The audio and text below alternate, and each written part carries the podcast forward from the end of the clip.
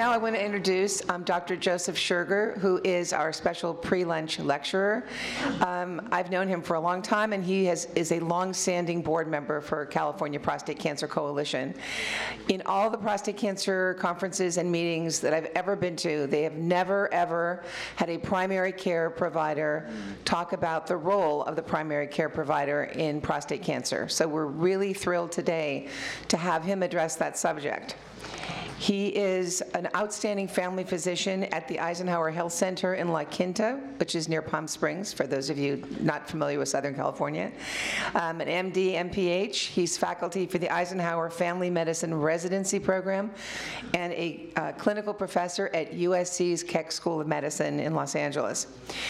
Also, he has a special interest in nutrition and healthy li- lifestyle living, so um, that ties in with the rest of our afternoon as well.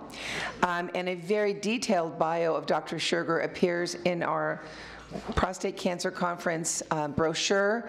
And by the way, the agenda is in this brochure. I heard some of you asking where the agenda is. A long, detailed bio of Dr. Scherger is in there. So I urge you all to read it. And he has given over 1,100 um, special invited presentations. Today will be over 1,101. And I'd like you all to thank Dr. Scherger for his special pre-lunch lecture. Well, thank you, Merrill. It's a tremendous honor for me to be here. I have learned a ton this morning.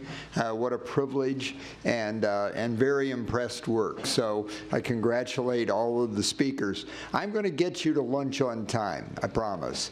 Um, because uh, you know I, I, can condense what I think are the most important things I'd like to say. First of all, I hope all of you have a personal primary care physician. I hope it's someone who is your, uh, not only a person who can coordinate your care, treat all your common health problems, be a health coach and an advisor uh, as you navigate the complicated healthcare system.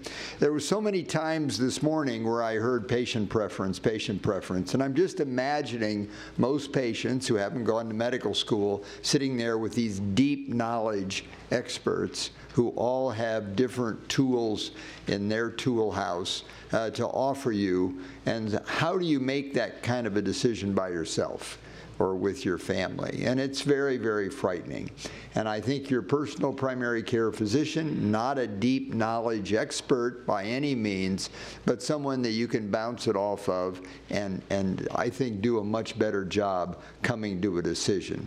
Now, you want to know your primary care physicians. They don't all come the same way. Uh, first of all, make sure your primary care physician is supportive of diagnosing breast cancer or prostate cancer. Uh, believe it or not, in the world of primary care, uh, there's been this backlash against even diagnosing prostate cancer. Uh, there's the old common saying, you don't die of prostate cancer, you die with prostate cancer. And, uh, and of course, there is some truth to such a statement, but it's not a statement of health when you've got 30,000 Americans, uh, men, dying every year of prostate cancer. That is a condition to be taken seriously. But you have to sort it out because we diagnose almost 200,000 men with prostate cancer every year. So it's a, it is a complicated thing to sort out where you're at, your overall health otherwise, what's your life expectancy with respect to cardiac disease and other factors will all go into your decision. Uh, I was impressed with the clear delineation of active surveillance for uh, 3 plus 3 Gleason prostate cancer as, as the right way to go. Uh, and so you use your primary care physician. The primary care physician will also coordinate other aspects of your care. When you have prostate cancer, it's not like the rest of your body goes on hold. Uh, you need a, a primary care physician to work with while you work with your prostate cancer treatment team.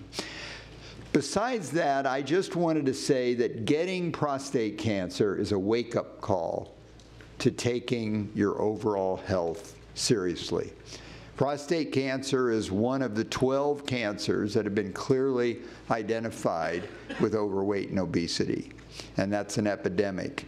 You know, uh, there's a very smart Harvard oncology when he was a fellow, Siddhartha Mukherjee, who about nine years ago wrote an entire biography of cancer called The Emperor of All Maladies.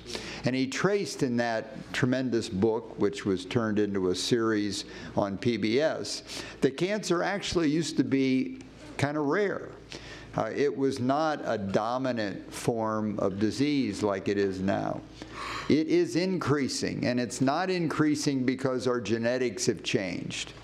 It is increasing because we have a cancer generating lifestyle. And, uh, and, and getting over cancer, beating cancer, isn't just staying the same and throwing your lot with these tremendous uh, combination therapists. You want to do your part. Uh, June Chen's talk may be the most important talk you're going to hear this afternoon about what you can do to become healthier. Because if you're going to beat cancer, you need to eat right. You need to realize that sugar feeds cancer. There are nutritional methods of starving cancer. A Harvard uh, Dr. William Li, it's spelled L I, just published a book called Eat to Beat Disease going over more than 200 food products that you can use to, to strengthen five of your defense systems that help you beat disease, including cancer. So, besides going along with all these important therapies, and it isn't a matter of, okay, I'm not going to get cancer treatment, I'm just going to do healthy lifestyle. Well, that's a foolish decision. Very nice study in the last year showed that people who did not want to be treated for their cancer and just use healthy lifestyle died at twice the rate of people who were willing to undergo good uh, treatment. So it's a combination. But do your part.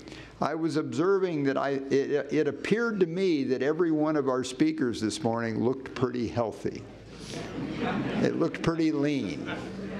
Okay? There's a message there. I think they know something. Take good care of yourself. Work with your primary care physician. I can imagine that if you've been diagnosed with prostate cancer and you're plugged in to a treatment program, one of the things you can do with your primary, can, primary care physician is say, Get me healthy. What can I do to improve my own health so I can increase my chances to beat this disease? So, having said that, I'm going to send you off to a healthy lunch. Thank you for having me.